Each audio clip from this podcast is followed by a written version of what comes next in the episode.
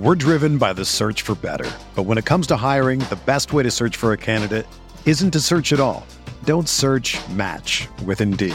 Indeed is your matching and hiring platform with over 350 million global monthly visitors, according to Indeed data, and a matching engine that helps you find quality candidates fast. Ditch the busy work. Use Indeed for scheduling, screening, and messaging so you can connect with candidates faster. Leveraging over 140 million qualifications and preferences every day, Indeed's matching engine is constantly learning from your preferences, so the more you use Indeed, the better it gets.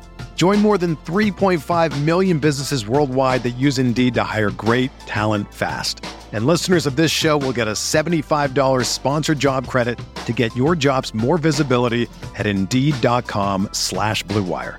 Just go to Indeed.com slash BlueWire right now and support our show by saying that you heard about Indeed on this podcast. That's Indeed.com slash BlueWire. Terms and conditions apply. Need to hire? You need Indeed.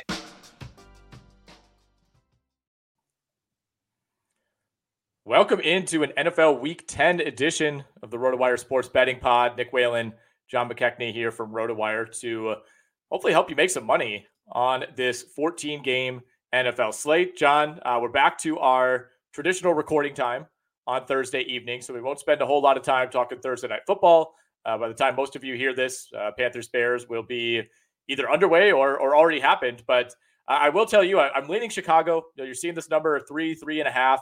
I like the Bears running game here. Um, I, I, think that's the, I, I guess the, the best unit within the unit that I trust most. We got some injuries on the defensive side for Carolina.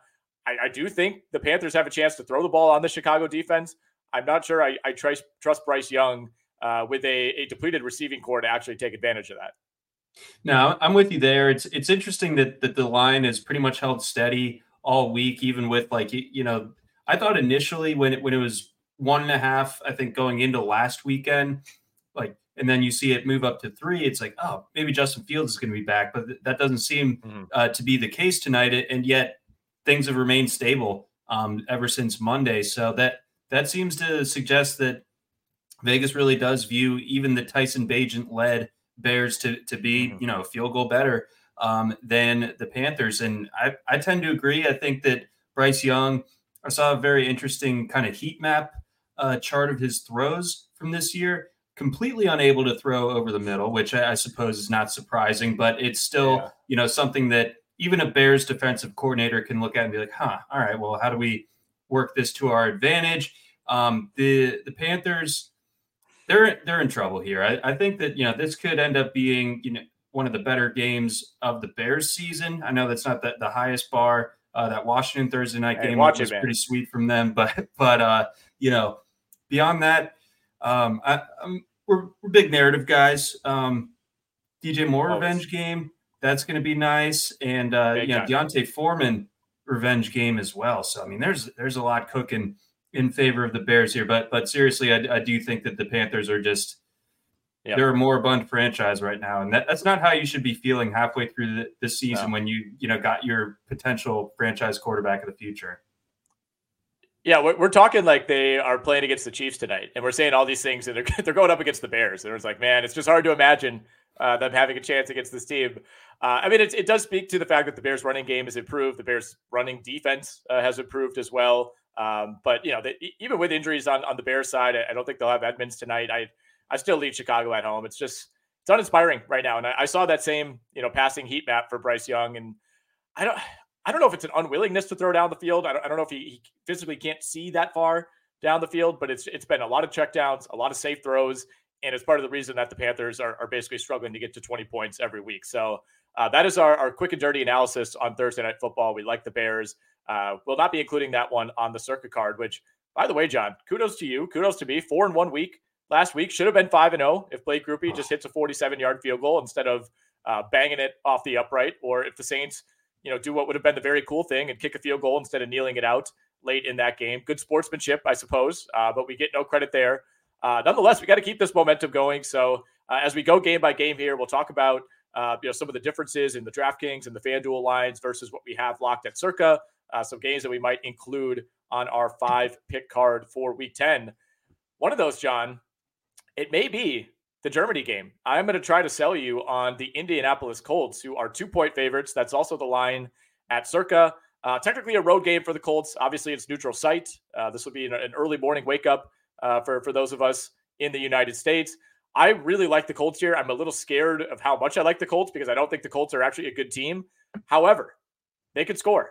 They allow points, but they also score points. They're the only team in the NFL that scored at least 20 in every game this season. They're eight and one to their team total over on the year. Uh, it feels like every week we recite these Mac Jones stats. He is now three and 16 straight up, four and 15 ATS as a dog in his career. He's one and 14 ATS in his last 15 starts as an underdog.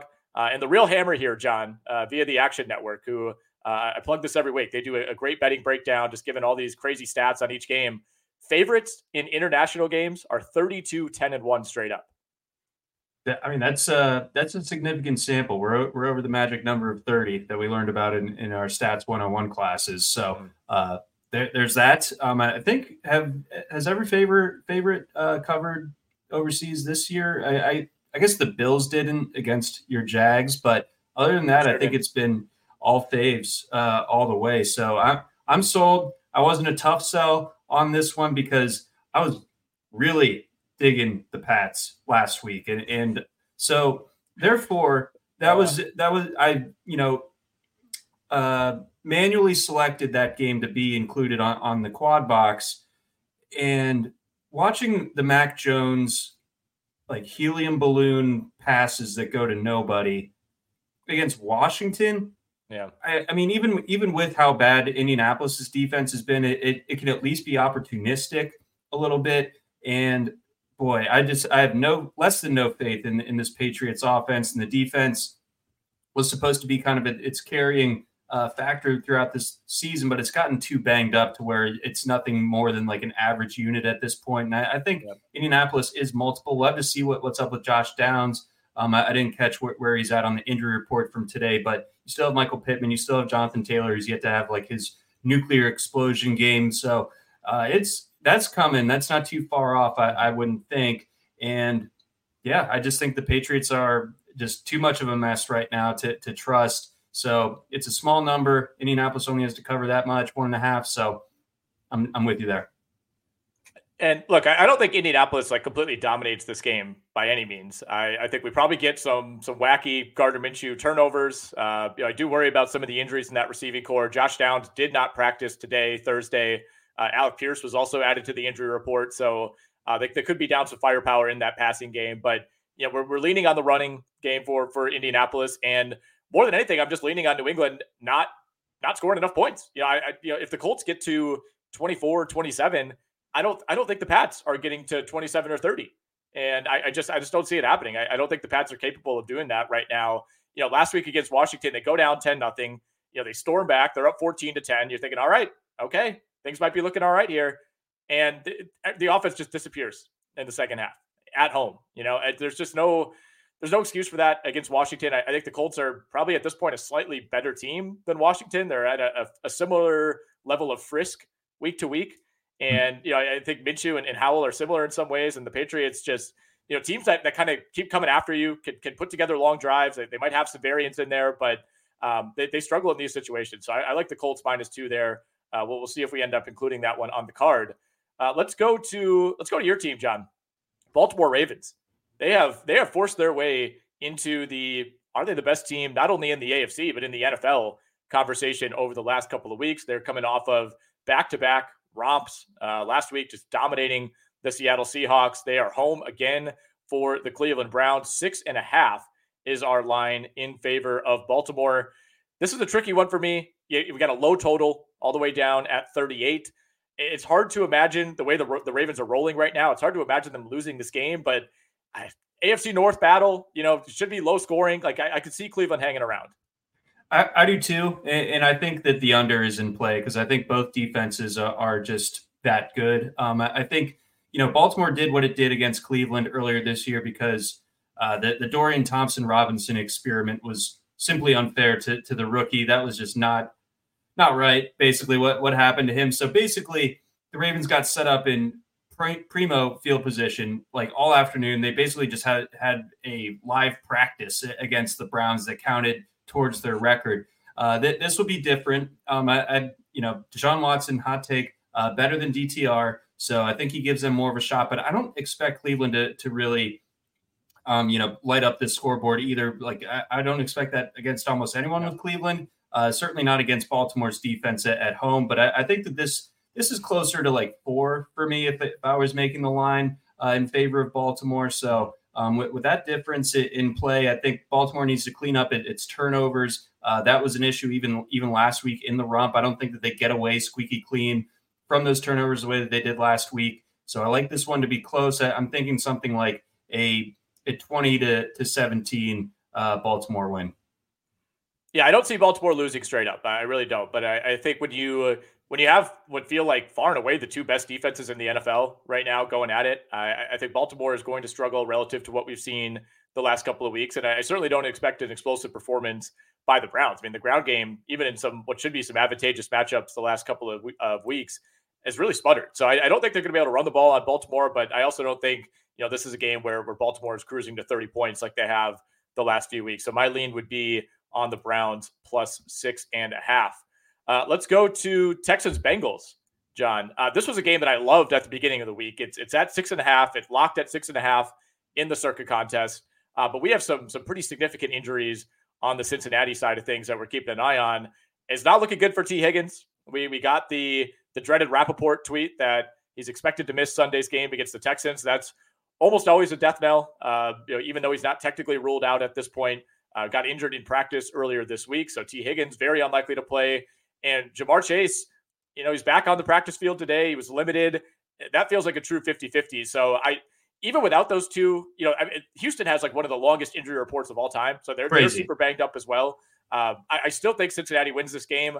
I don't know that I would touch it in the Circa contest if Ja'Marr Chase and Tee Higgins are out.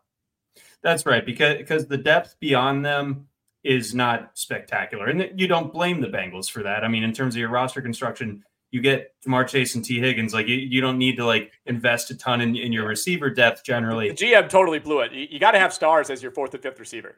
That's right. Uh, but uh, you know, may, maybe uh, one Charlie Jones gets back in the in the fold here. Blah blah blah. blah. But yeah, we even if we see a lot of Tyler Boyd and Trenton Irwin out here, and what Mitchell Wilcox doing stuff that this past weekend. I mean, it was a it was a cavalcade of uh, strange players to to see out there. Mm-hmm in prime time on Sunday night. But I, I think you you summed it up great. Where coming into the, this week on Monday, when you when you start looking at the lines pretty seriously, it's like oh, I'm I'm all over the Bengals here.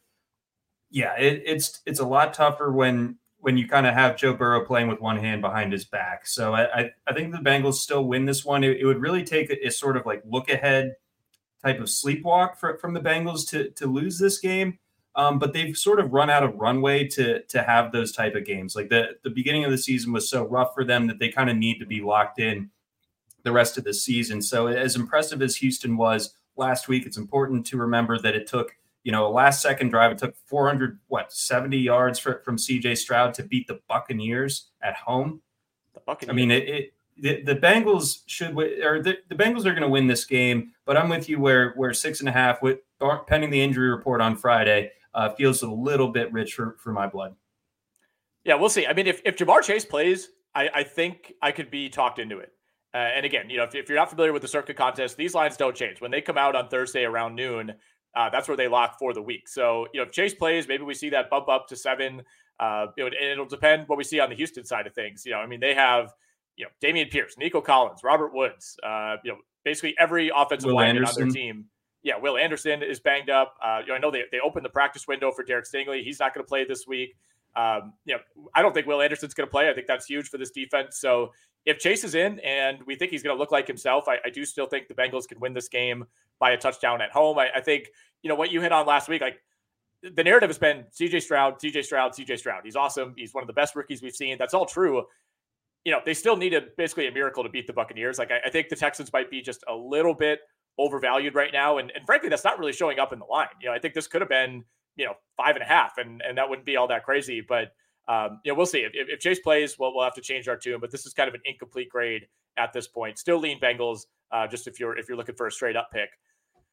All right, it's time. Niners, Jags. Both teams coming off of a bye. Niners one of several uh, three point favorites exactly this week. Uh, on the road at Jacksonville, our total is 45. I'm, I'm really trying not to just hedge my mental health on this game, but I, I think this is a good spot for the 49ers. I think we we kind of forgot how banged up they've been, how many key players have been out these last couple of weeks. Trent Williams was back at practice today. Deebo Samuel is not even on the injury report. Dre Greenlaw should be back. Uh, I, I, think a, a, full strength 49ers team with something to prove coming out of a bye. I, I, know Jacksonville's coming out of the bye as well. I know the Jags are rolling. They've won five in a row. I, I don't think it's a blowout by any means. I think the Jags put up a great fight here. Uh, but I, think this is a kind of reminder game for the 49ers that, all right, you know, when we're healthy, when we're rolling, we're still one of the three best teams in the NFL. And, you know, as, as great as this Jacksonville team is, I, still view them as one tier below, you know, the, you know, the teams like Philly and KC and San Francisco. Yeah, San Francisco, you know, a month ago, where uh, that this line would look a lot different. Obviously, they lose three games going into the bye, and and we we have what we have now. Um, but I do like the the 49ers in this spot, giving Kyle Shanahan extra time to get, to get prepped up for this one, them getting healthier, them uh, getting Chase Young into the mix as well. Um, that just it feels like a lot of problems that are going to be thrown uh, Jacksonville's way, and I'm not sure that like the coaching staff, or namely the offensive coordinator, is going to be able to kind of like uh, match uh, what what San Francisco is doing on defense, and, and obviously Shanahan uh, and company have the upper hand offensively as as far as dialing things up. So you get Deebo Samuel back in there as well. You you get the you know all world left tackle back. Um, I I really do like like the Niners, and you know I, I hate to say it to you, pal, but I, I wouldn't mind including them on the card. I would love to include them on the card because if, if the if the 49ers win by more than three, I'm happy. It's great for a circa entry. If the Jaguars somehow win this game, then I'm even happier. I mean, this is the this is the emotional hedge speaking, mm. and it is a I will tell you an absolutely terrible way to handicap, but um, you know I, I, can't help it. I can't help it. I, am not. I, I, need years of the Jags being a good team, you know, to like beat this out of my system. You know, I just I've, I've been conditioned to expect the worst when it comes to Jag to the Jags at games like this, and um, trying to look at it objectively, though, like I, I, really do think this is a good spot for San Francisco. Would love to, would love to have gotten it at two and a half, uh, but even at three, uh, I, th- I, think San Francisco takes care of business here. There's there's this false belief that Jacksonville is just running the ball on everybody, and, John, it's simply not true. They're 31st in rushing EPA. The touchdowns have been there. The occasional splash plays have been there for Travis Etienne, but they still don't have a backup running back. I think Tank Bigsby might be in the permanent doghouse for the rest of the year. I, I don't know that they could keep running Etienne like 25 times a game. You know, he got banged up a couple of times these last few weeks. The, the bye week should help, but they, they, they can't they can't subsist like that. You know, on, on, on, a per carry basis, they have just not been efficient whatsoever. Um, so it, you know, if that continues this week, which in all likelihood it, w- it will against a San Francisco defense that adds Chase Young, by the way, who's quietly been pretty good this year. I think the narrative on Chase Young has been negative, and you know, there's that story coming out that well, you know, Washington views this as addition by subtraction. Hmm. Uh, the numbers say he's been pretty good, man. I, I don't think I, I, don't think he's going to hurt the San Francisco defense this week. No, and and he's he's part of. He doesn't have to lead the whole charge. You know, you still have Nick Bosa. Right. Um, you know they, they have other you know quality pieces on on that defensive front. I mean, they're even getting stuff out of Clelin Ferrell. So, um, I mean, you know, what, what, what do you think they're going to get out of Chase Young? I think it. I think uh, you know that that was a great trade for them, getting him just a third round uh, pick for him. So yeah, th- this looks pretty good for San Francisco. I mean, I, I've not, I've still not really wavered from thinking that their A game is, is the best in the NFL. Um, Purdy does need to to turn things around, though. I think that that's the one potential fly in the ointment because if, if he plays the way that he did those last three games, uh, then then this game looks a, a whole lot different. But I, am trusting right. that the week off to to to clear the mind and everything will, will get him back to you know where he was in September. In terms of PFF pass rushing grade, Chase Young is is right in the same zone as guys like Joey Bosa, Brandon Graham. Uh, he's actually ahead of Khalil Mack, Boye Mafe, Josh Sweat, uh, Oweh for the for the Ravens. Um, you know, I don't, I don't have the exact number, but he, he basically ranks like somewhere between 15 and 20 uh, if I'm doing the the mental counting here. So uh, yeah, a lot to like there. And you know, I, I think Jacksonville hangs tough, but I, I, really like San Francisco this week. Saints Vikings. Uh, this is one of uh, a series of toss up games to me, John, that we're going to be talking about uh, in, in, succession here. Saints are three point favorites at uh, DraftKings right now. They're two and a half in the Circa contest. I, I, would really like to trust New Orleans here. On paper, this should be a really good spot. I, you know, Josh Dobbs now has a full week to to integrate still asking a lot, you know, to to learn an offense in a week. We obviously saw him do it in like five minutes last week, and you know, as you may know, John, he is a smart guy, uh, has mm. an astronaut type of background, but I, you know, I I, I struggle to, to find ways other than just kind of abstractly saying like, well, you know, Josh Dobbs, he's pretty good, uh, to to side with the Vikings here. Getting it at two and a half pushes me toward the Saints. I think that is a friendly number. We also saw the Saints force five turnovers, not commit a single one of their own, and still only win by seven against the bad Bears team last week. That's true, and that that was that was at home. This is really the the one game that the public can't make its mind up on uh, th- this week. Like pretty much everything is pretty loud in one direction or the other. Like you know, sixty percent plus um, on one side or the other. Um, but this one, it's pretty much dead even uh, according to to VSiN's splits. It's fifty one percent of the money has come in on on the Saints, forty nine on the Vikings. I think the Vikings I think it's first of all, it's important to note that Justin Jefferson's still going to be out for this game, and I, I, think that you know for for what Dobbs did last week, it was unbelievable. I mean, I think that was one of the, the cooler things to happen in an NFL game uh, this season, or, or really in me, recent memory. I mean, all, all the stories about him, the offensive lineman teaching him the cadences right before he's about to go in, Jordan Addison like telling him uh, what, what the receivers are going to be doing on one side of the formation versus the other in the huddle. That's all great. Uh, but still, like I, I think that this Saints team is it's better than the, the like the sum of the parts has been uh, less than what we've seen on the field, but I think it's still a, a, a very talented team that they have. Uh, if they play smart with with their um, with not turning the ball over, I think that that adds an element for them. So they need to do that. They need to, to stay disciplined the way that they did a week ago. But uh, like you said, friendly number two and a half. Like they just need to get in there and beat a, a you know Vikings team that we were really talking a lot of trash about uh, through the first what six weeks of the season when they still had Kirk Cousins and and Justin Jefferson for a decent chunk of that. I don't know. I, I think that the Saints are, are my lean uh, on this one. Um, it, it's it's interesting how split this one is, and I definitely get the Minnesota side of it, and it feels like that you know the vibes are definitely like it high in Minnesota, but at the same time, I, I think the Saints are the better team. I don't mind that they're on the road here. They're in the familiar conditions of a dome, and they're just a more talented squad up and down, especially at the quarterback position. So I, I like the Saints here a decent bit. The Saints are starting to score points, which is which is what we like to see, right? And we we would have liked to see more points last week, especially with all the turnovers, which all five were on on Tyson Bagent, by the way, which is you know that's a, a whole different conversation. But um, I, I I really there's just something like at play with this Vikings team that makes me want to stay away. But Eh, you know, if you dig into the numbers, everything points you toward the Saints, right? I mean, they're not they're not that far behind teams like Baltimore and Cleveland and the Jets in terms of a lot of the defensive numbers overall per play, things like that. Uh, they should they should be able to shut down the Vikings running game, which has really not been good this season anyway. A lot of teams are shutting that down. Um, but yeah, as long as as long as the Saints, like if you could guarantee me that the Saints commit one or fewer turnovers in this game, I would take them very confidently. I, I just I think there's there's the potential for New Orleans to let Minnesota linger around, much like Atlanta did last week. And you know, if this is a one-score game going into the fourth quarter, eh, that's where I, am not sure I trust New Orleans because uh, they're, they're, still a team to me that when they when they need to put together a 75-yard scoring drive, even just to get a field goal, like I, I still don't really trust that they could do that. Like these these teams that we say like, well, we got to trust their defense.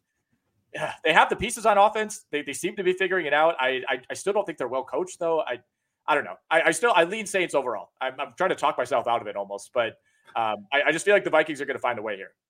The, the, Saints do anecdotally do some really dumb stuff when they need a score at the at the end of games, like the the Jaguars game, um, the the Houston game as well, where it's like, yeah, let's chunk yardage, no thank you. We're we're just gonna have Derek Carr throw a bunch of hail marys and and see what happens, and it just yep. doesn't work out. So they're gonna need to be controlling this, but you know, it, I think uh, all of us, myself included, can kind of get the goldfish brain going. Remember where we were two weeks ago with Josh Dobbs? Like he was not a plus. He was not something True. as a selling True. point. So I don't think that one game against the Falcons, who are stupid, changes that. Yeah. I know the Falcons are stupid. I'm, I'm, definitely stupid at times when it comes to betting, getting sucked into these these little narratives. I don't. Josh Dobbs was on the Jags a couple years ago. You know, there might still be some some lingering love there, but um, yeah, you're right. You're right. We, we need to be confident here, and I, I think it is the New Orleans Saints as our side. We're driven by the search for better. But when it comes to hiring, the best way to search for a candidate isn't to search at all. Don't search match with Indeed.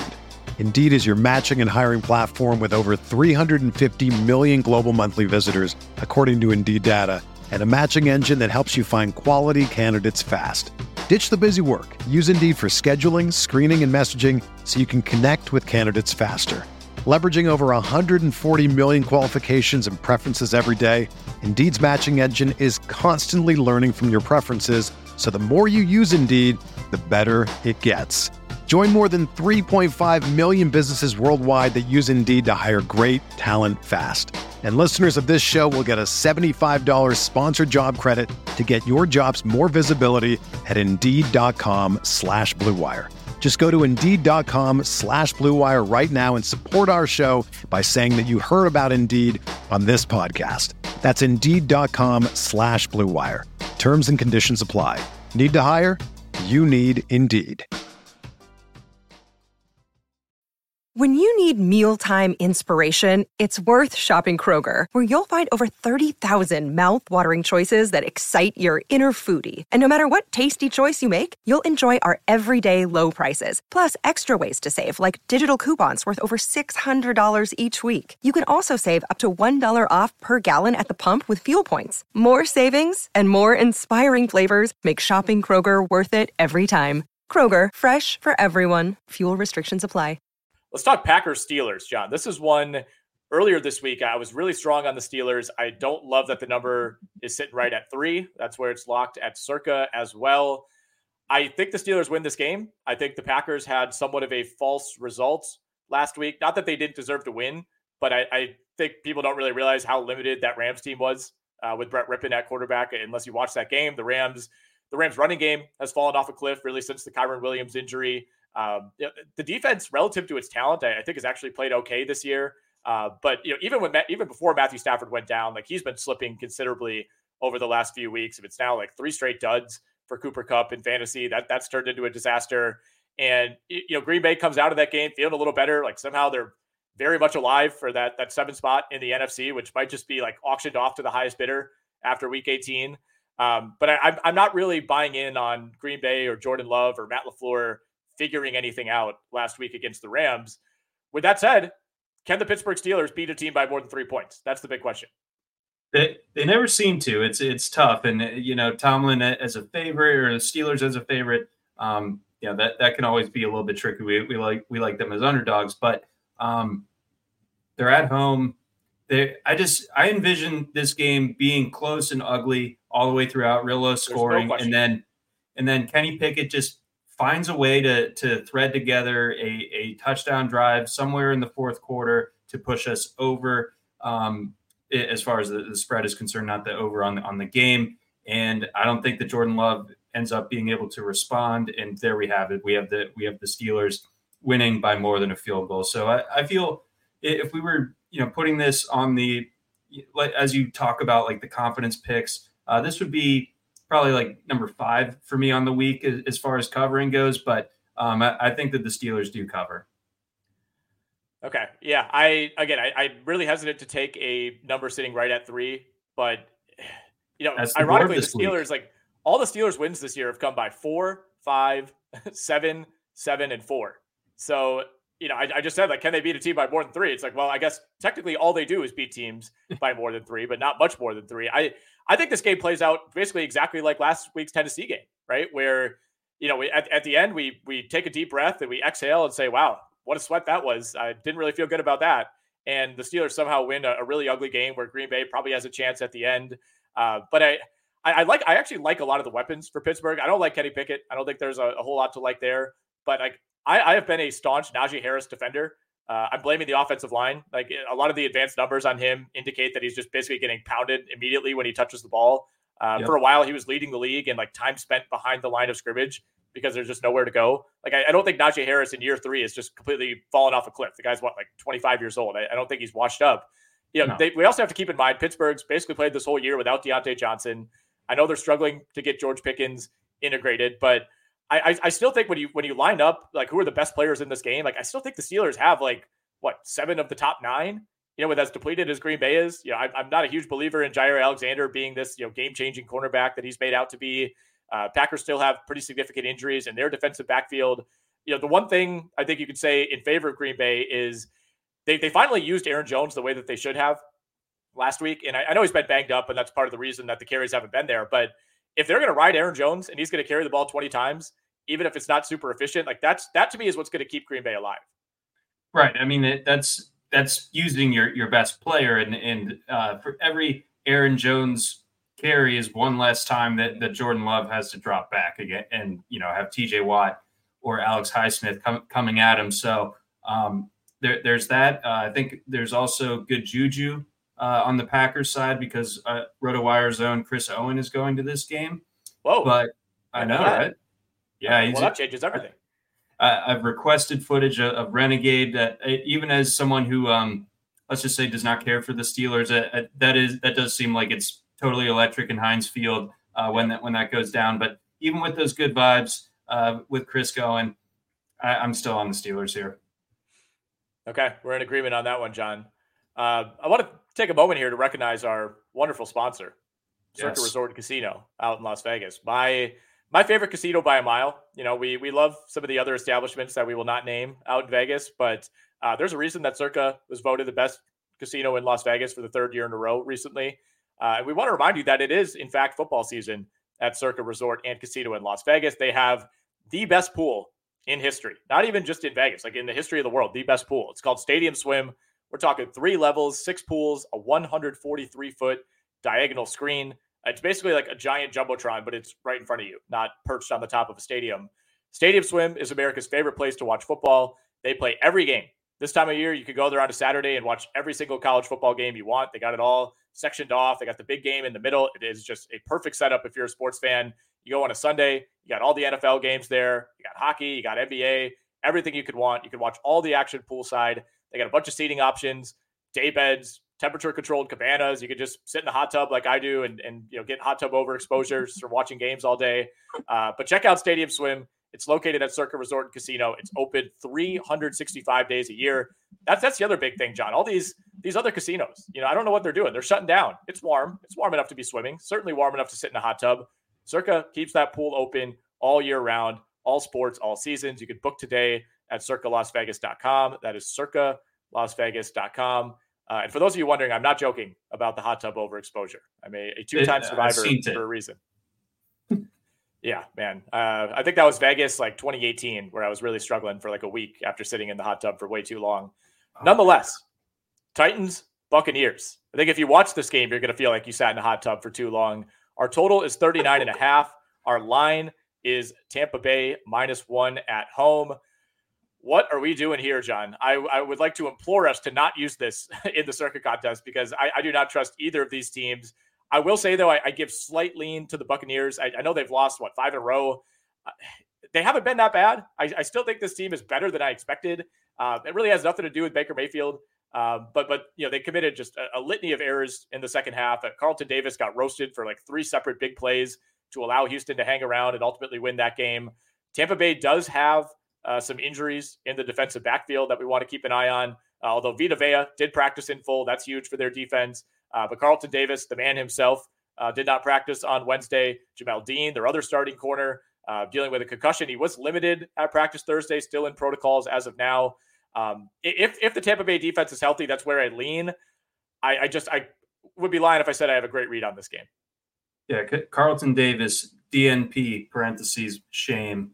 Um, but uh, let's see. Be, beyond that, yeah, th- this one is as far as looking at where where the money's coming in. Like this is another game where, where the public doesn't really know what to do. Um, I, I think if nothing else, we're not using this on, on the card. I, I can build too flimsy of a case for for either side, and neither of the neither case could I make overly strong. I, I could see either team winning here. Obviously, that that's reflected uh, in the number.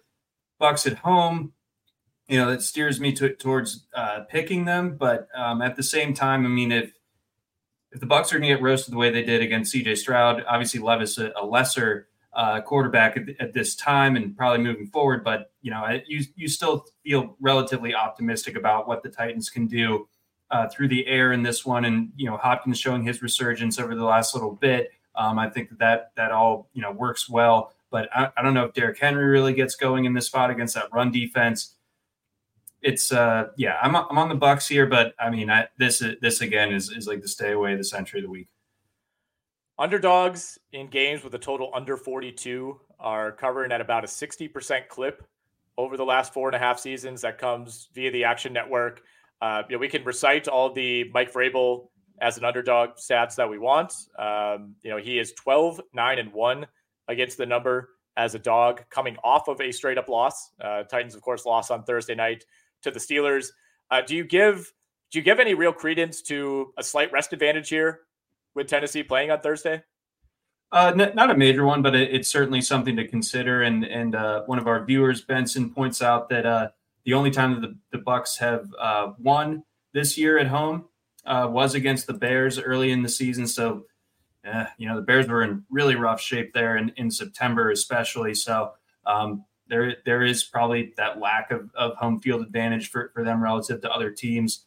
Um, and he also notes that, that the sharp money is coming in on Tennessee. So uh, maybe I'm off on this one. I, I, I cannot waffle on the air like that. So I'm, I'm staying with the Bucks, but uh, just for, for the record, I am feeling worse about it. Thank you. Yeah, well, we appreciate Benson, uh, you know, giving us that note there. Uh, I, I, I don't consider myself sharp money. I'll tell you that. I would love to someday. Um, but look, I, I, I think you can tell by the way we're talking about this one. We don't have a strong lean. The line's at one for a reason, but um, yeah, I mean, sometimes you just try to default to like, all right, you know, which quarterback do I trust most? And Baker versus Levis to me, that's kind of a wash at this point, which says a lot about Baker. And then I go to all right, which coach do I trust more? I trust Vrabel. Mike Vrabel a lot more than I do Todd Bowles. Yeah, T- Todd Bowles is the definition of mid, and that might be generous. All right, John, we got a battle of the birds going on in Arizona this weekend. The Atlanta Falcons head out there. They are two point favorites. Cardinals given points at home, totals 42 and a half. I labeled this my Nick Whalen stay away of the week in my beating the book column. Uh, this this is one of those, and we, we, get a few of them every year, John, and we, we try to talk about them on the show. Like the it's like the schedule makers just have this incredible foresight. You know, it's like all this stuff is going on with the Cardinals. Like they hit rock bottom last week. The defense gets worse and worse every week. You know, coming off the Clayton Tune game. Now we're getting Kyler Murray for the first time in a calendar year. Who knows what he's going to look like? And of course, they're playing the Atlanta Falcons. Like this should be a spot where I would love to bet against the Cardinals, but I, I don't know if I can keep going back to the well with Atlanta, man. I mean, the the they've been in so many spots where you think, man, how could you possibly lose this game? And last week was one of those. And they they just find a way. They find a way. They refuse to adjust. They refuse to use their best players every single week. And you know, I, I keep talking myself into like, well, eventually they'll figure this out. You know, eventually they'll they'll realize what seemingly everybody else has realized that hey, if you give Bijan Robinson the ball, if you give Kyle Pitts, Drake London the ball, you're going to be okay.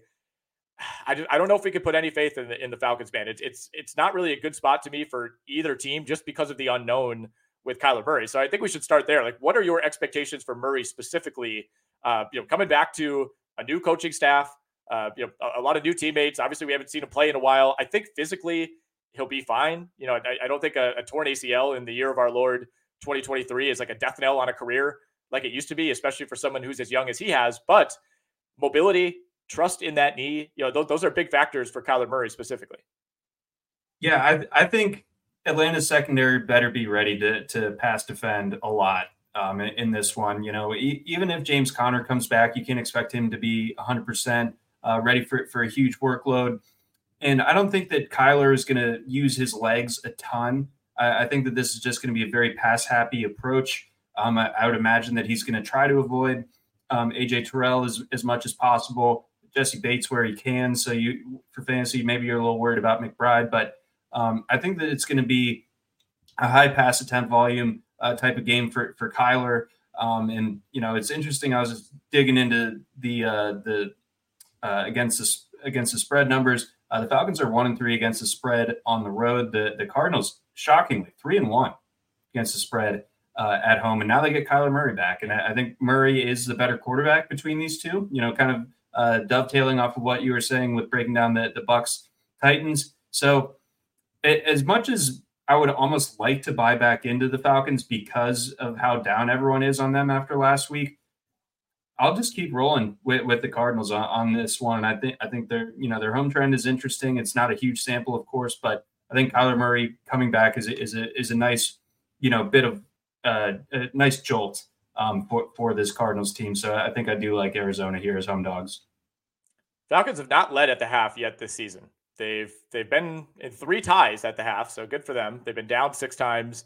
Uh, they they dig themselves holes. They don't start quickly, and you know against Arizona, maybe you have the opportunity to recover, but oh man, I uh, it's a spot where Atlanta should win, right? And I, I want to dive in on something our, our guy Benson threw in the chat here, and I actually think it's a good point to discuss because he's he's totally right that you know if, if you watch any you know very basic football analysis show, you're, you're going to hear the the Arthur Smith narrative. You're going to see it a ton in the fantasy world.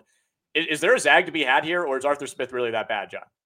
No, there, there definitely could be. Like if fantasy football didn't exist, everyone would just think that the Falcons are solid. I think you're right. I think you're right on that. And you know, Benson notes he, he thinks this should be closer to Atlanta three. I, I, think realistically that it probably should be. If you if you take the if you take the narrative out of it, even as disappointing and you know untrustworthy, if that's a word, as as Atlanta has been, they're the much better team. They're the much much better team, and I, I think it specifically should be able to take advantage uh, of Arizona's defense. With that said, I, I think I think I lean Atlanta here. I'm just gonna gonna hold my nose and take it. I, I fully expecting to be let down. We're not putting it on the card. Uh, this is a, no. a, big stay away for me in that regard. Uh, let's go to let's go to Lions Chargers. John, fun game out west this week. Lions are three point favorites. That line has climbed from one and a half earlier this week up to three. It's held there for about the last 48 hours. That's where it locked in the Circa contest as well. 48 and a half is our total. Lions coming off a bye. They're getting David Montgomery back. Uh, you know, there's there's been some some chatter on the Lions side of things that you know we're, we're not going to go back to just pounding David Montgomery 25 times. It feels like they they're finally starting to trust Jahmyr Gibbs a little bit more, which is huge. I think that's a good thing. Uh, but you know they were having a lot of success when it was the the David Montgomery raid offense earlier this season. So certainly getting him back is a plus. Uh, on the Charger side of things, you know, really weird game to evaluate. It's like you get credit for going on the road, winning against a great defense in the New York Jets. But you, know, you start the game off with a punt return, you get a defensive touchdown as well. I mean, the offense, the offense was abjectly horrible for, for most of that yeah. game. Like their their only their only real scoring drive was, I believe, after a turnover deep in Jets territory uh, when Austin Ekeler punched one in.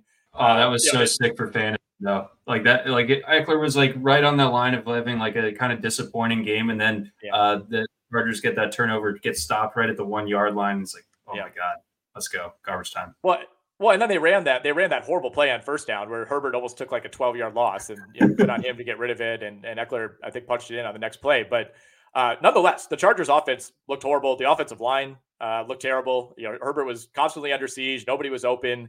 Uh, it was just one of those games where you, you kind of just you know, gut it out and, and, get through it. So how do we now evaluate the Chargers? You know, coming back home, not that it really matters for them all that much, but it's you know still a situational advantage, uh, even if the crowd isn't overwhelmingly on their side. I, I lean Lions here. Uh, again, it's another number that's right at three, so you're never going to feel great about it. Um, I, I, think the Chargers, if this does turn into a shootout, I I would like to say I could trust them to to keep up, but this is a team that is still searching for a second wide receiver, and I, I don't I don't know that that just you know magically appears, whether it's Jalen Guyton or Quentin Johnston. I don't think that just happens out of nowhere this week. Yeah, it, it's funny the way that we kind of summed up the the Chargers game uh, against the Jets. They won by 21 points. Um, again, uh, Zach Wilson having a lot to do with that, of course. But I think what I'm about to say is one of the more shocking things I've said on on this show. I love the Chargers in this game. I I think everyone. Oh, yeah, I think everyone is a little bit too peachy keen on the Lions. I, I think you know it's it's it's always nice to to mention the teams coming off a bye, but I, I don't know offhand how the Lions have performed off the bye under Dan Campbell. Um, I, I, think the Chargers, or I'm sorry, I think the Lions, I think their defense is a little bit overrated. So that this will be a much easier defense to face off against uh, than what the Chargers were going against on Monday night in the Meadowlands. Um, so I think the return home, I, I know that there's depth concerns with those pass catchers, but we've seen instances where uh, if it's necessary, Keenan Allen and his giant. Have you did you see the the picture of his shoulder this week? Yeah, what was that? That was not cool. He basically has like a vestigial head on his trapezius muscle from an AC joint sprain he had back in like his rookie season. He's just rocking out with it nonetheless. But we've seen Keenan Allen just carry a passing game before. So I think him and Ekeler can get it done. Um, as far as that passing game production is concerned, I'd like to see Ekeler run a little bit better, um, you know, as a traditional running back, but he's still a, huge threat in that passing game. You give a, a slight special teams advantage to um, the the Chargers as well. I, I, I don't know if I would have spent a fourth round pick on Derius Davis, but that, that guy was the fastest guy in college football last year. Uh, so that's something. And Joey Bosa is playing like a totally like a man possessed right now. So Ben Johnson's going to have to do a good job of of you know having Jared Goff uh, back or uh, drop back away for, from Bosa because if he's you know going towards that side, Bosa's got him. Um, I, I, don't know if anyone can stop Bosa right now. So I like the Chargers here. I like that they're giving or getting uh, a field goal at home. I wouldn't shock me if this ends up being a push, but I do like the Chargers. So everything you said about the Chargers defense is is accurate, and you know obviously Zach Wilson had a lot to do with that last week. But I, I think the Chargers defensive line especially stepped up. The question is, can they do that against a good offensive line? Yeah, the Lions are, are third in PFF in in pass blocking, whereas the Jets are 28th. You know, so how how much of that is just you know kind of a little bit of recency bias going up against one of the worst lines in the league, where you know I'm not saying Detroit is impenetrable, but I don't think Jared Goff is going down five times in this game. Goff can run himself into sacks, though. I, I have yeah. seen it time and time again. I, I do give the the advantage to the Chargers defensive front. They they've you know put so much resources into making that unit really really strong. So um, d- despite the fact that they do have it have that good offensive line, um, I, I, think it doesn't end up being a massive advantage. I think it, it, if nothing else, maybe it's like a stalemate uh, over the course of this game, and then I, I give the lean to, to Herbert over Goff. Uh, so yeah, I'm I'm on the Chargers. Better for worse, that, that's just kind of where where I'm sitting with it. Uh, Benson does want to know, as revenge game narrative experts, does this count as a, as a semi revenge game for Goff? I, am ruling no. No, I'm going to say no. If they're playing the Rams, yes. If they're playing the Chargers, no. You got. I, I know you're you're in the right city, uh, but no, I, I, don't think he has any any ill will toward this franchise. Uh, Jared Goff, by the way, uh, on extended rest with the Lions, five and one uh, against the spread. So hmm. something to consider there. But I, I, look forward to debating this with you via text over the next two days because I, am a Justin Herbert guy. All right. I, I, think there's been some some criticism piled on him this season at times that is that is not deserved. I, I think it's more of a byproduct of of the coaching and the the situation and losing Mike Williams early in the year. Um, so you can you, you can talk me into this. I, am not I'm not that solid on the Lions, but uh, I, I, do think you know having a pretty extreme rest advantage here with the Chargers playing uh, on Monday night uh, that that's ultimately what ticks that one in my favor. But uh, not a best bet by any means. Ninety-one percent of the money. Ninety-one percent of the money on the on the Lions right now. Ninety-one. Oh boy. All right. Mm. Okay, that's mm. a little damning. Mm. Giants Cowboys, John. The number's up to 17 at the DK Sportsbook. The number locked uh, in circa at 16 and a half. Uh, teams favored by at least 12 points this season are five and one against the number. I believe the Bills uh, I forget who they played. They're the yeah, only team that has not covered. Giants game, yeah, of course, was the, the Giants game. Uh, but I mean, 17 is the highest number of the year. Uh, there's there's a difference between 12 and 17. Uh, I, I, don't think you can just equate that necessarily. Low total, 38 and a half. Tommy DeVito at quarterback for the Giants. You know, when when the Cowboys get in these spots, they tend to do well. You know, they're uh, pretty much every win this season has come by a huge margin, especially at home. Uh, we saw them win 40 to nothing on the road in week one. I am always cognizant of, of taking a big number here, but it's it's really tough to like lay out the argument for why the Giants keep this close. Yeah, so, like 17 points is uncharted waters this season, and I think one of the most just sort of like viscerally like shocking blowouts of the year. Like not shocking in, in terms of like the res- the result necessarily, but like just like what you saw on the field was that that week one Sunday night game uh, between these two teams. And now you don't have Daniel Jones. You don't even have Tyrod. You have, uh, I'm sorry, almost said uh, Danny, Tommy DeVito out there. Oh my, this is going to be the bloodbath of bloodbaths. I mean, I, I think that there's a, if there were odds on this, I would say that the Cowboys defense scores more than the Giants offense here.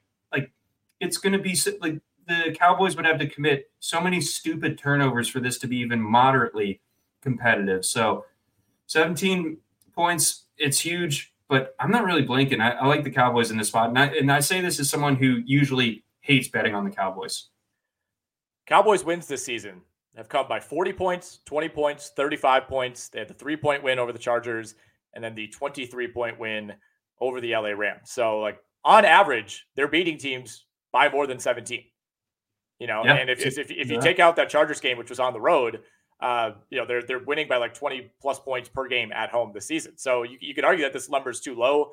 Like the only the only thing you could really say against it is like, is it too obvious? You know, we're all we're saying is like, how do the Giants possibly compete? Like we've seen teams rise up in these spots. It could be you know kind of a, a lazy narrative of oh you know Dallas isn't taking the game seriously. Even if that's the case, man, I, I think Dallas could not take this game seriously. And you know, worst case scenario, win like you know twenty seven to three. Like how, how are the Giants going to score? How are the Giants going to move the ball? I don't think this They're is a game where you're worried. You're you're not worried about a backdoor cover, even right? Like I, I just I don't I don't see it. And you know, you mentioned Tyrod Taylor, like he's not available. He's on IR, obviously. Matt Barkley is your backup. You know, like if if Tyrod Taylor was was on the bench and there was like a chance that if you know DeVito gets knocked out of the game that we'd see Tyrod, I'd be a little more worried. But it's like there's not even that. There's not even some like backup quarterback coming in that you fear uh, would would throw New York back into the game. And you know, we, we saw it a, couple of weeks ago in that Jets game where you know they're in overtime with DeVito and what do they do? They're, they're just running Saquon Barkley or they're dumping it down to Saquon Barkley for like a maximum of three yards. You know, that's that's the entire offense right now. And like the, the Giants defense has been so mercurial. Um, but you know, we we saw like them start out just flat on their back. Uh, not not even just that that Cowboys game, but but generally. But then they started to turn a corner a little bit. But since uh, the the quarterback injuries have really taken hold, they they just don't have a fighting chance because the possessions are so are so short. So the defense is going to get gashed over the over the balance of this game. I think this is actually a great spot for Tony Pollard. If you're interested in his props, yeah. I, I, would be interested in, in the odds of him scoring two plus touchdowns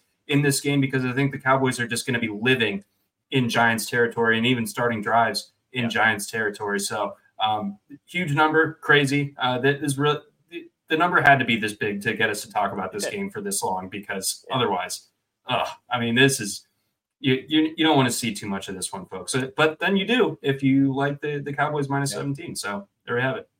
Hey, it's football, man. I'm going to watch it no matter what. I yeah, I like your Tony Pollard call. I also like Rico Dowdle this week. I got him going in some DFS lineups. Going to be looking into to some things on Prize Picks here in Wisconsin.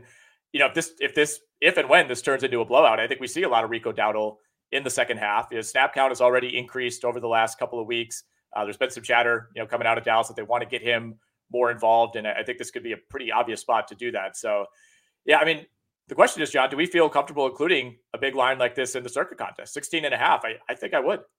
I think I would too. And and I think that's that's part of the brand. Um, you know, in, in talking to, to some of your buds at, at the uh, wedding last week, it, it was noted across the entire room. Whalen loves big favorites. Hey, you know I won the I like league two years ago. That's all I have to say. all right, those guys, those guys can say whatever they want. Uh, they don't have the belt. All right, uh, I do. We got a couple more games to get to. Commanders Seahawks is our final game in the late window on Sunday. Seahawks six and a half point favorites at home. Total is forty four.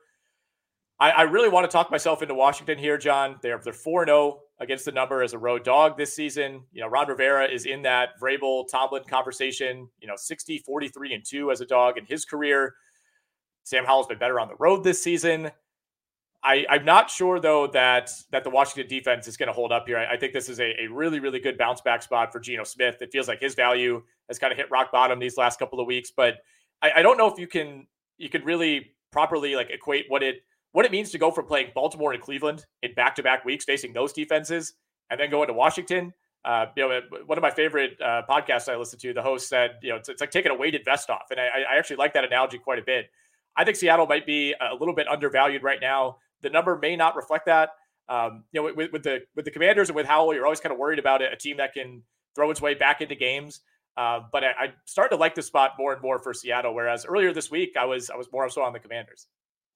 I can already tell this game is going to put me in hell on Sunday afternoon because uh, not only do I like the, the Seahawks to cover, but I, my hand is forced. I have to use two picks in Survivor because we're a little bit further on in the season. We want to create some separation in, in the pool, and I have neither the Cowboys nor the Bills available to me. So, uh, for better for worse, I got to go with Seattle as one of my picks, and uh, I feel super queasy about it. They they looked super overmatched last week. I, I don't give them too much guff about that because you know to your point they're they're playing Washington now. It's totally different. They're at home, so th- those are you know definitely positive tailwinds uh, for, for, Seattle.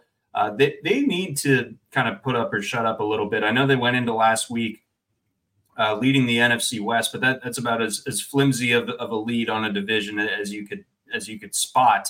Um, so they, they need to get this one done. They absolutely need to. And I think my theory about Washington, uh, you know, getting lit up by, by, New England last week, that obviously didn't prove true. But I, I, I stand by what, what I said, where if the pass rush it, personnel is weakened to the extent that it is in the in the uh, in the secondary is playing at the at the low level that it is. I mean, you got Jaxon Smith-Njigba, DK Metcalf, uh, you got Tyler Lockett, the most reliable dude out there.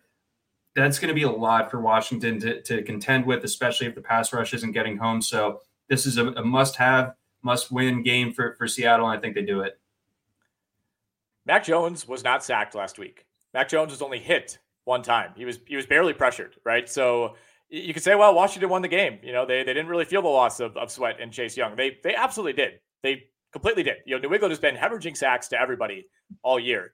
And and Washington never really got close to Mac Jones. And and honestly, to go back to Colts Patriots, like that's that's part of the reason I like the Colts is like Mac Jones threw from a clean pocket all game in week nine, and it didn't matter. They still scored 17 points. Um, but you know, I, I think in a lot of ways, this is a, a good spot to target Geno Smith props. Uh, it's, a, it's, a, good spot for for guys like Metcalf and Lockett uh, this week. You know, I, I think a, a, lot of people are going to be down on this Seattle offense, but uh, again, when you're facing Cleveland and Baltimore in back-to-back weeks, man, like there there are very few quarterbacks that are going to look good, uh, let alone average against those two defenses. So I, I, do think this is a good spot for Seattle at home, and uh, you know, getting it under seven is big for the Circa contest. I, I don't think it's a total blowout. I think the Commanders have, have proven to be frisky enough in these spots, but um, should be a position for the Seahawks to kind of reposition themselves in that NFC race. Let's go to the primetime games, John. What, what are we doing here, man? I mean, Bears Panthers is one thing tonight, but Jets Raiders is our Sunday night game. Broncos Bills is the Monday night game. We will start in Vegas. Uh, this game is a true pick 'em in the Circa contest at DraftKings. The Jets are one point favorites on the road. Our total is 37. That is the lowest total of the week. Ooh, yeah, I I think uh, what what I saw out of Zach Wilson last week in that offensive line was enough to steer me towards the Raiders here at, at home. Um, let, let, me check the, the number again. I know you just mentioned it, but yeah, it's a pick 'em. So uh, that's that's all well and good at other books. Like it, you know, at one place it's it's Jets minus one, at others it's Raiders minus one. Um, so circa sharp as always. But um, I like the Raiders here. I think the pass rush is going to be nasty in, in this one. Maxx Crosby's just going to be in Zach Wilson's grill all afternoon or all evening, and I just I don't really view the the Jets. Uh, I think the Jets are sort of they were almost like fooling themselves or talking themselves into being like you know we we can we can make this work somehow without Aaron. And like it, has got to start fading away, right? And it, it like you you get a game like last week where you hold the Chargers, uh, you know, in terms of yardage, like way down below below their season average, and you still lose by 21 points.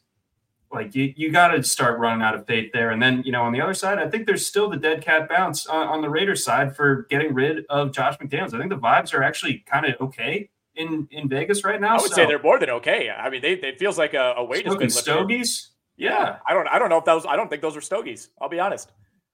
I think uh, there's something yeah, else in there out there some wacky tobacco. Unbelievable. It's legal. It, it is. It is out there. So um, I like the Raiders here. Uh, you know, frankly, I also give them the edge at quarterback. I, I mean, I definitely give them the edge at quarterback. Uh, I'm, I'm not going to debate that. I, I do think the Jets defense continues to play really well. I'm, going to say it. I'll be the first to say the Jets have a good defense. They played extremely well last week against the Chargers, and you know, when you when you get Zach Wilson and the offense playing like that, and you give up a defensive touchdown and you give up a special teams touchdown, like you're just you're not going to beat a team like the Chargers. But I I do think the Raiders are getting the the post Giants bump. I, I, do worry about that a little bit. You know, we we're just talking about how terrible this Giants team is, and part of the reason we feel better about the Raiders is because they beat that team. It's like, okay, I don't even know what that means anymore. I mean, I, I think the Giants, you know, losing Daniel Jones mid game to a torn ACL, it's like they're they're in the conversation as the worst team in the league, if if, if not the worst right now. Uh, so I'm wary of of buying back in on the Raiders just because they beat a horrible team.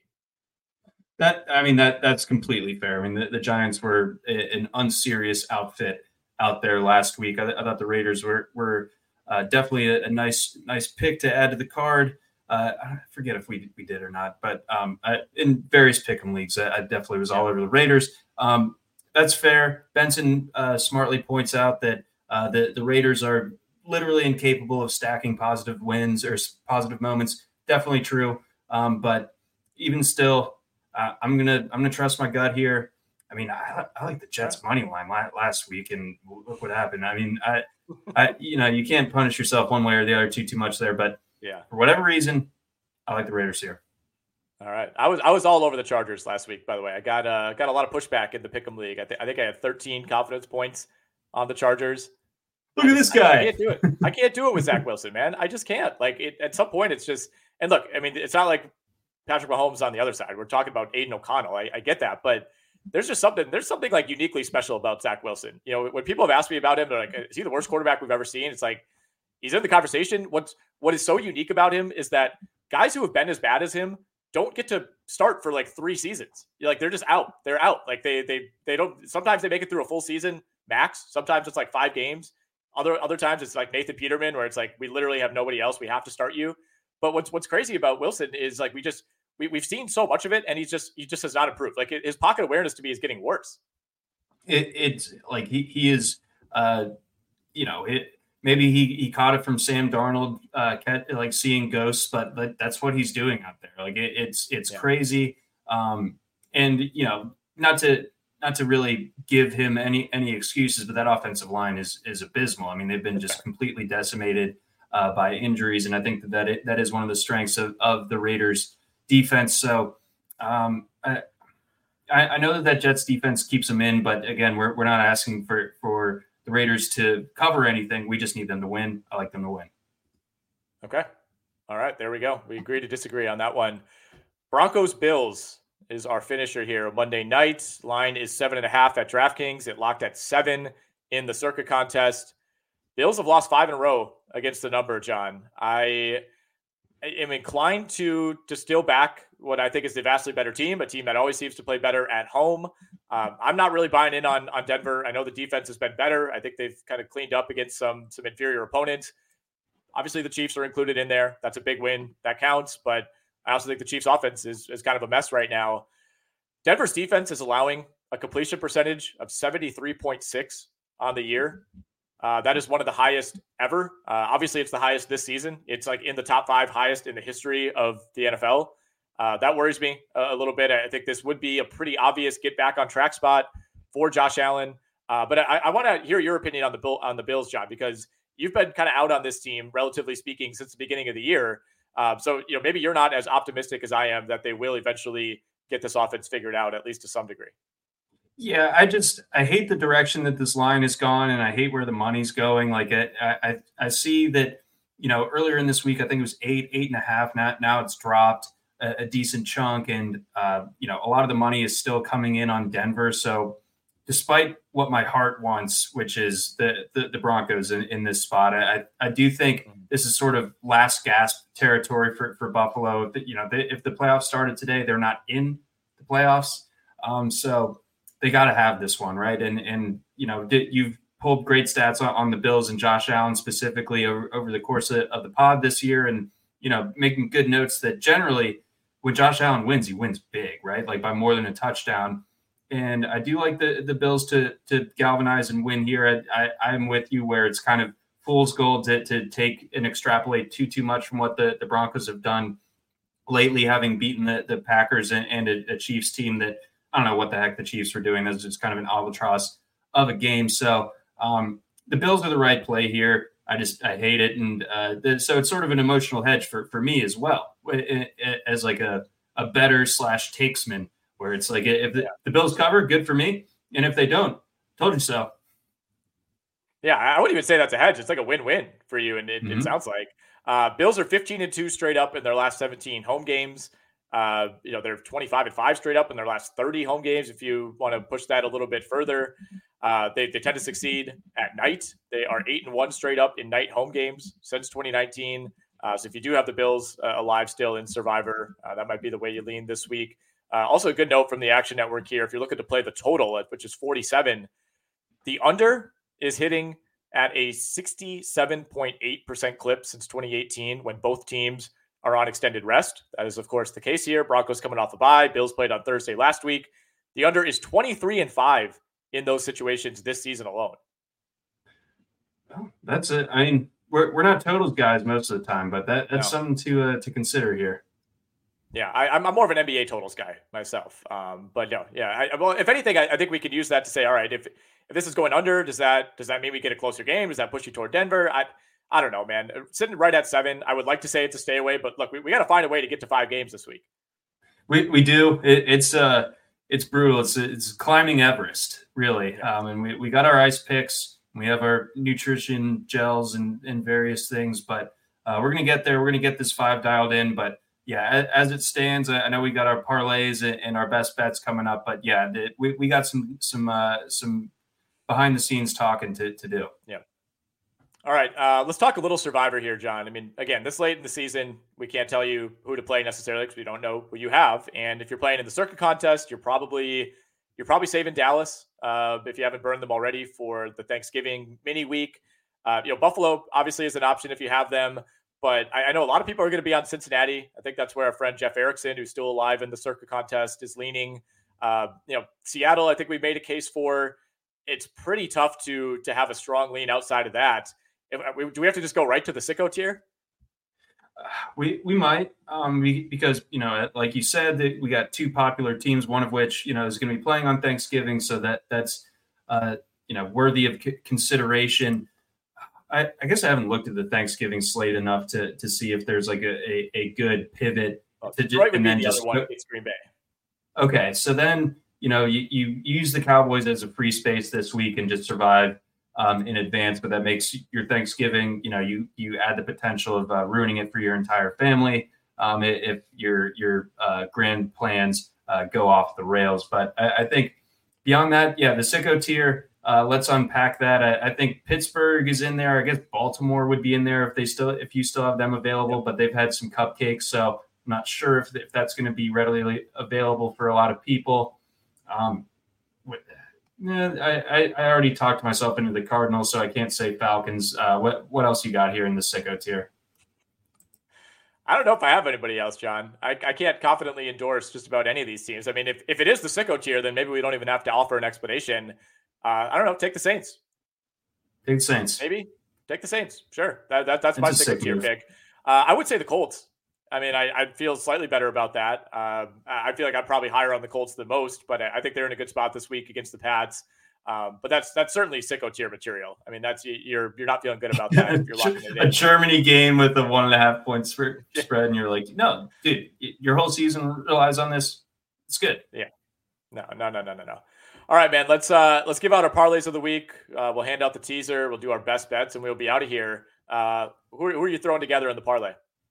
All right, so the parlay plays out or pays out plus seven seventy five. I, I, didn't have a secondary bigger uh, moonshot parlay th- this week, so we're we're just keeping it uh, straight up, pretty much as usual. A couple of spreads and, and one money line underdog. I like the Browns plus six and a half. I like San Francisco minus three, and I like the Chargers money line plus 140. Uh, that'll give you plus 775.